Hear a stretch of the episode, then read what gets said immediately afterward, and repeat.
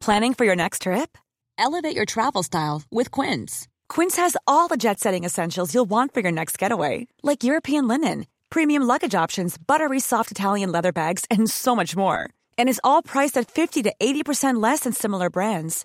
Plus, Quince only works with factories that use safe and ethical manufacturing practices. Pack your bags with high-quality essentials you'll be wearing for vacations to come with Quince. Go to quince.com/pack for free shipping and 365-day returns.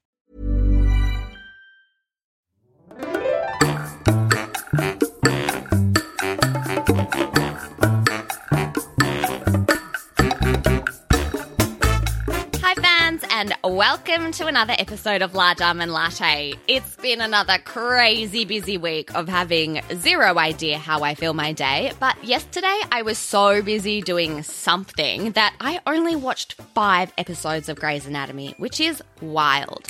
But being so busy, I've actually had no luck with my get-rich-quick endeavours.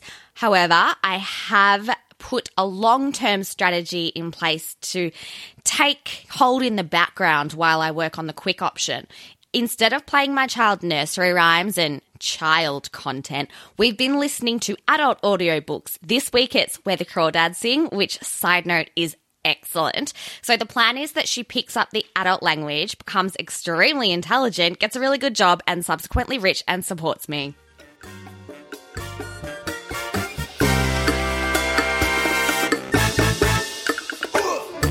Today on the podcast, it feels like there's a new brand of social pressure that comes with ISO season, like learn a language, take up a hobby, do an online course. So I asked you in the Facebook group Large Almond Latte Podcast what you've actually been doing to stay entertained.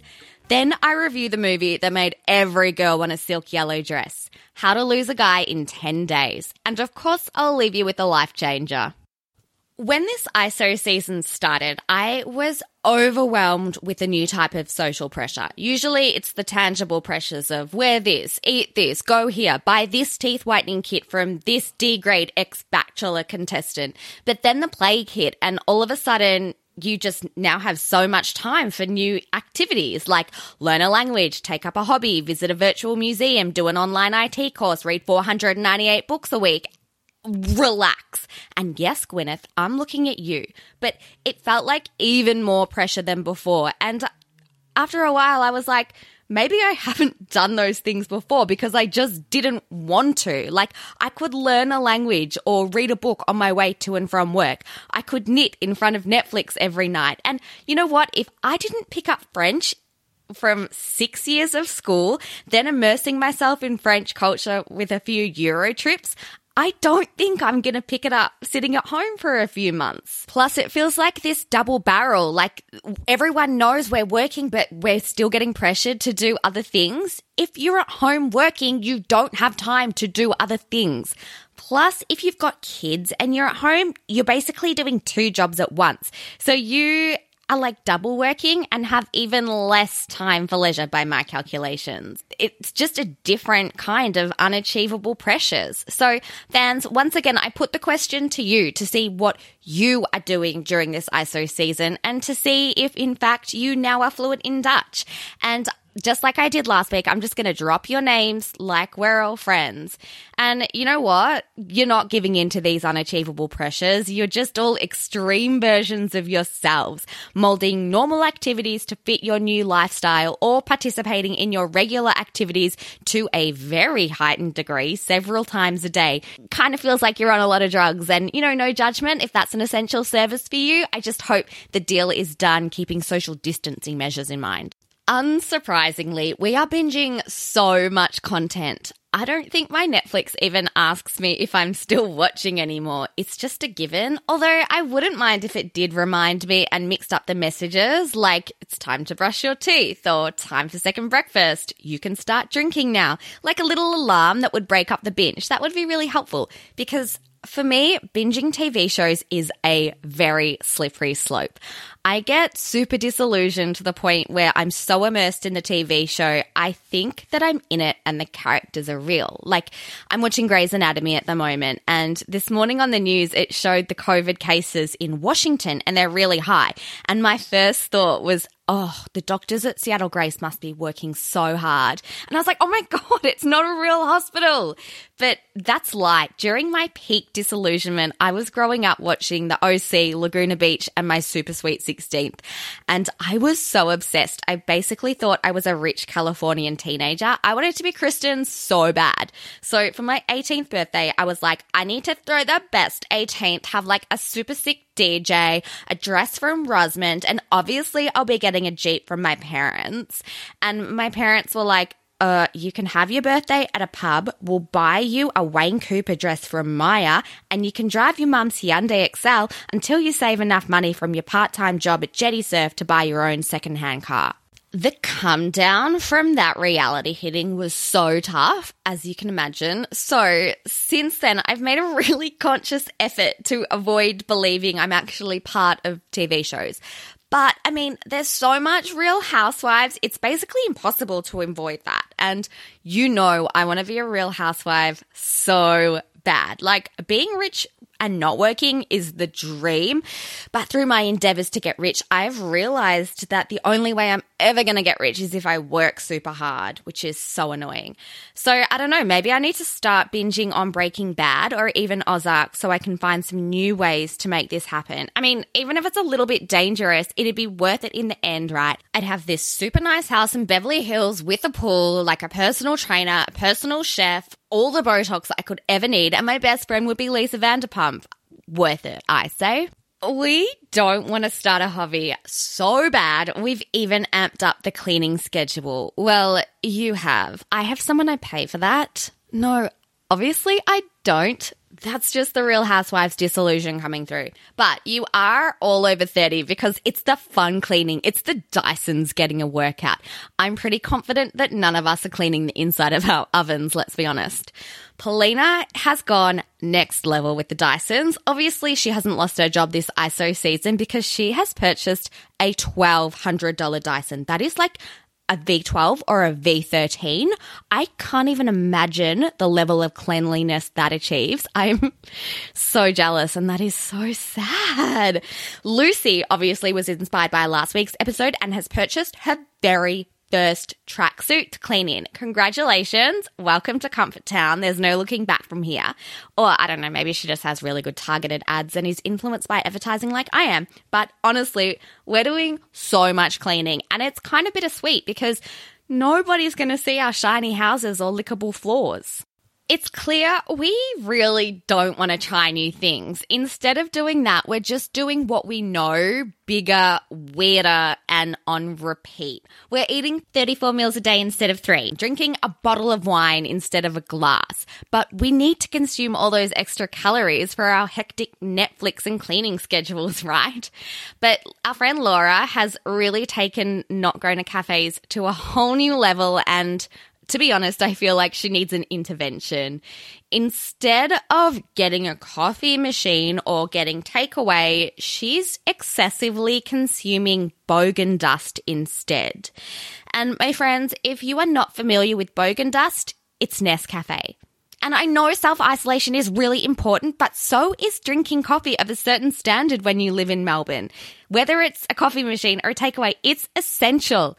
Actually, it's essential that you no longer drink Nescafe. Please stop. May is also doing things on repeat, but this one is something I don't even do one time a day or one time a week, not even once a month at this point. She's reapplying makeup 5 times a day, and kudos to you for doing that. I feel like you're going to come out of this and be one of those people that can totally transform your face into other characters. And I feel like there's just money to be made in that. See, all I can think about is making money now. Then we've also got the few rare species in this world who don't sloth a Netflix session, like Sarah, who is working out 2 to 3 times a day to fill in the time. And honestly, I'd rather watch someone work out 2 to 3 times a day than actually participate myself. And I can't comprehend this mindset, but I'm so jealous. I wish I thought that way. So I'm thinking maybe when all this is over, I could get hypnotized to exercise when I'm bored. Like people hypnotized to quit smoking, I could get hypnotized to work out excessively. I feel like my life would really benefit from that. So fans, I know I only had a few lines in the comments section of our Facebook group to go off, but it feels like we're not giving in to these unrealistic social pressures of broadening our cultural horizons and skill bases during this time, because it's a pandemic, not a productivity challenge. It feels like we're all just living our best lives amplified. It's the movie that made you desperately want to get an internship at Cosmo and wear a yellow gold dress to your formal. The 2003 Influencer of the Year, How to Lose a Guy in 10 Days. We open on our main girl, Andy, Kate Hudson, complaining about working at Composure. How ungrateful. Does she not know it's every girl's dream to work at Cosmo? I mean, Composure. She wants to write about things she cares about, like foreign affairs and politics. Okay, I know, like, don't judge a book by its cover, but this girl does not care about foreign affairs or politics. I'm going to keep track of any mention of political events or foreign affairs throughout the movie. I bet you there's zero.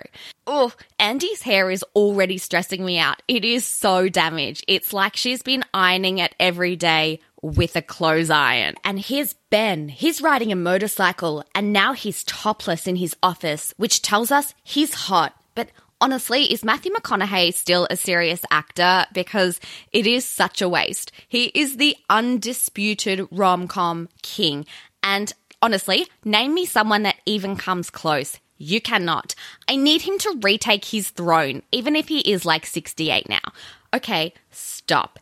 Andy's in a pitch meeting at Composure and there's a girl with chopsticks in her hair. I actually had to pause and admire them because I feel like you can't do that anymore. It would be cultural appropriation. Andy is banging on again about wanting to write about foreign affairs and politics. Her boss is like, no, you work at Composure. No stories with depth allowed. Andy, come on. Go and work at the BBC if you want to write about that.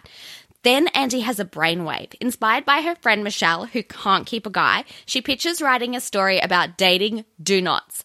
How to Lose a Guy in 10 Days. Downstairs after the meeting, the editor of Composure introduces Andy and her sidekicks to two girls from an advertising agency. The editor is so excited about Andy's upcoming story that she tells the girls. The editor and the girls are then going to discuss some collabs between Composure and the ad agency's new Diamond client. This stresses me out because it would absolutely never happen. The Diamond's media agency would be discussing this with a sales rep from the magazine, not the editor. I have so many issues with the accurate portrayal of advertising and media in this movie, and you're going to have to deal with me explaining how wrong it is. Ironically, I think it's actually this movie that made me go into advertising in the first place because my life is 100% influenced by TV and movies. We're at drinks now at the most overcrowded fancy bar. Nobody can move and it looks stupid, but right now, this scene is basically porn for the whole world. Who would have thought? I actually miss being smushed up against random people at a bar.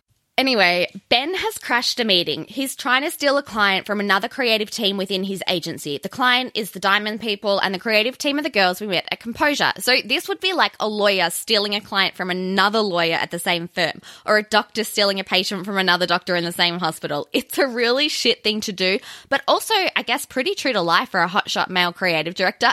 I can guarantee this character was based on an actual Madison Avenue creative. Like, for reference, a creative director is Don Draper. He was also based on a real creative director. Ben is just what they look like in 2003. So anyway, Ben is swinging his dick around and beating his chest like, I should be on this pitch. I'm the best salesman you've got. Blah, blah, blah. While he's banging on, the girls spot Andy at the bar. And what are the odds? Of all the places in New York, they're at the same bar. So knowing about Andy's upcoming story, they're like, okay, Ben, if you can make a girl fall in love with you by the party we're co-hosting with the Diamond people in 10 days, you can have the pitch. Sorry, this is a pitch. They don't have the account. Why are they co-hosting a party with the Diamond people? That feels unethical. But anyway, the boss agrees. What? This is going to be your biggest client, bringing in $60 million a year, and you're going to select the creatives based on a bet. Okay. So anyway, Andy and Ben start flirting, and their chemistry is like TNT. Explosive. Honestly, I wonder if they ever banged in real life. Surely. I want to see the video, kind of, definitely. They exchange pleasantries over lobster, and he's like, oh, you work at the fastest growing women's mag in the country. Lol, if they only knew. But honestly, the confidence of both of these people is next level. Eating lobster on a first date with your hands is one thing, but she thinks that she can act like a one-woman homage to The Exorcist and keep him around for 10 days, and he thinks he can make a woman fall in love with him in a week and a half. The hubris of both of these people. So anyway, they go back to his house, and then she accidentally on purpose leaves her Cab 55 purse at his house, including her credit cards, her real credit cards. Sorry, but nobody that is serious about foreign affairs and politics would purposely leave their credit cards at a total stranger's house. Anyway, the purse also has Nick's playoff tickets in there. So there's the second day, because Ben loves sport. Day 2. Ruin sports. They go to the Knicks game and it's all fun until Andy makes him go and get a soda with 1 minute left and he misses the end. Day 3, she makes him watch chick flicks. They're at the movies and she's being super annoying and cliquey and talking really loud in the film and accusing him of thinking about other girls. Then she gets him knocked out by a huge guy, which for mine is a little bit too far, like, not okay. Day 4, bring out the food and body issues. He has her over for dinner to watch the basketball, and Andy really hits the accelerator at this point. She litters his apartment with old lady things like doilies and teddies and then gives him a love fern. He cooks lamb and she's like, I don't eat meat. Mary had a little lamb, which is genius for mine. So then they have to go out and eat, and she sneaks out the back to watch the Knicks game, but not before she tells the whole restaurant that her boyfriend thinks she's fat. And I know that she is totally pretending, and he totally deserves to be brought down about 285 rungs, but at this point, she is literally the worst person. I cannot stand her, and I am 100% Team Ben. Day 5, bring a pet into the relationship. At this point, Andy has crossed the line and I'm 100% done. She gets them a dog and Andy, dogs are for life. You know very well this isn't going to last. You don't know this man. You don't know what he's going to do with the dog after the 10 days. It is so irresponsible of you. But the dog is covered in bling. So then Andy accidentally gives Ben the slogan for the Diamond campaign. Frost yourself. It is awful, and the women of New York agree. Ben goes and tells his boss, and the boss yells out the window, Women of New York, frost yourself. And in return, a woman yells, Get fucked. Yeah, deserved. And then he's like, Well, I like it. Well, that's great, but you're a middle-aged white man. You are not your customer. Ugh, somebody please tell these Diamond people to go and get another agency. Then this would just all be over.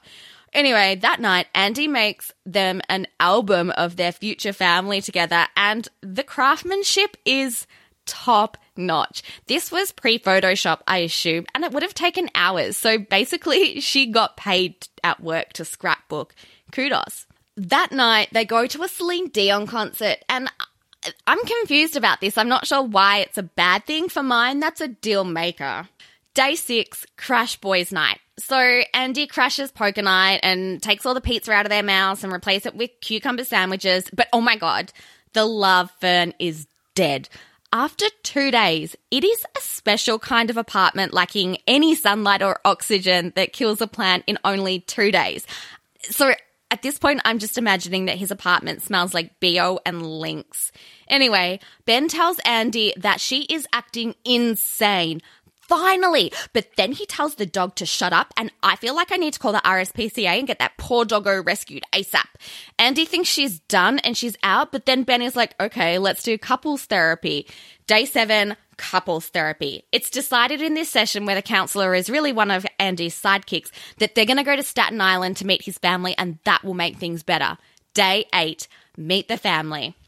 Oh no, these people are genuine good southern folk, pure of heart. They don't deserve to be stuck in the middle of all of this, and Andy is overcome with guilt. She loves this family. His mum hugs her, and she really felt hugs. She plays cards with them, and they have such a fun time together playing bullshit. Side note, bullshit is a great game. Highly recommend during this ISO season. Okay, cut to a montage. They go on a date with some country song playing over the top, which tells us now they're actually like really falling in love. So they get back to his parents' house and make out in the bathroom while the shower is running the whole time. Like, it's just running while they're making out, just wasting water. I can't even concentrate on them making out while they're wasting all of that water. So then they shower together. So imagine that you bring your significant other back to your parents' family home after knowing her for 7 days, and your whole extended family is there, and then you just bang in the bathroom while they're all playing cards in the lounge room. Totally orcs. Anyway, if you weren't convinced that they're in love yet, then there's another country song that plays over the top of them while they're on the ferry back to New York cuddling. Uh-oh, they're both clearly in love, but they've got themselves into such a pickle. This is going to end in disaster. Day 10, sing You're So Vain. But hang on, yesterday was day 8. What? And I was being generous, assuming that the Staten Island trip was the day after counselling. There is definitely a day missing, but maths is not my strong point, so I'm not going to simmer on it. Okay, it's the night of the big Diamond party. So Andy went back to work that day, which means this party is on a Monday night. It's the event of the year. How could it be on a Monday night? Maybe the Diamond people could only afford Monday because they're spending $60 million on advertising. That doesn't even include media. Anyway, Ben's boss talks to Andy, and he can tell by the look on her face, she is 100% in love with Ben. He's on the pitch. The girl creative team are filthy about this, so they tell Ben's sidekicks about the bet, who tell Andy, she's Devo. At the same time, Andy's boss is telling Ben about Andy's how-to article without knowing he's the guy, but then he realizes he's the guy, and he's Devo.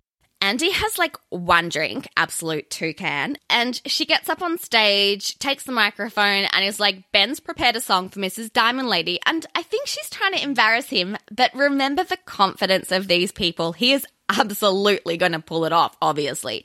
Then he gets up and he's like, actually, we're going to sing a duet, and they get angry, drunk, singing, flirting, and you just want them to like kiss, but they don't. And all the things that he brings up that she did. He brings up the Celine Dion concert, like the one good thing that she actually did. I'm baffled. Of course, Mrs. Diamond Lady frothed the performance, maybe because he's a babe, not because of what they were actually singing about. They're definitely going to get the account though, so that's one positive of the evening. So then she like runs away, and next day, Andy writes a great story. So now she thinks she's going to be able to write about politics, economics, or poverty. And I can confirm that no, she did not mention once any of those topics of interest to Ben. But her boss is like, no, you still can't write about those things. So she quits. Ben is shooting the Diamond ad on the other side of the city, and I think they've used approximately $3.45 from that $60 million budget to make this. It's literally Mrs. Diamond Lady in front of a green screen saying, "Brace yourself." One of Ben's sidekicks gives him Andy's article to read, but like as if with an ego his size, he didn't get a copy as soon as it hit newsstands. It says, "I've lost the only guy I ever fell for." So he's like, wow, she really does love me. And he rushes to her work, but she's already left for her interview in Washington, and all she left behind was their dead love fern. So, classic rom-com styles, he takes the love fern and chases her to the airport on his motorbike. Sexy. He catches her on the bridge, and they pull over in the middle of the bridge. So safe. She's like, "Washington is the only place I can go and write what I want to write." And he's like, "Bullshit. You can write anywhere. I think you're running away." And she's like, "Did you say bullshit? The name of the game we played at your parents' house when we fell in love? Are you calling my bluff?" Then they make out. The end. So what do I rate this out of 10? Well, the soundtrack was truly awful. Like, some 2003 bangers that could have been included in this movie are Right There, Miss Independent, Crazy in Love. So it loses a few points for being full of no-name songs, obvi, except You're So Vain. But it's also a classic for the ages, so 7.5 out of 10. And now it's time for our life changer, which this week is in relation to our movie. The role of Andy was originally meant to be played by Gwyneth Paltrow. Thank God she shot View from the Top instead. Thanks for listening to Large Almond Latte. If you loved the podcast, you can subscribe on Apple and give us 5 stars if you're feeling super generous, or follow us on Spotify. You can join the low involvement discussion by following us on Instagram at Large Almond Latte Podcast, or join the Facebook group at Large Almond Latte Podcast.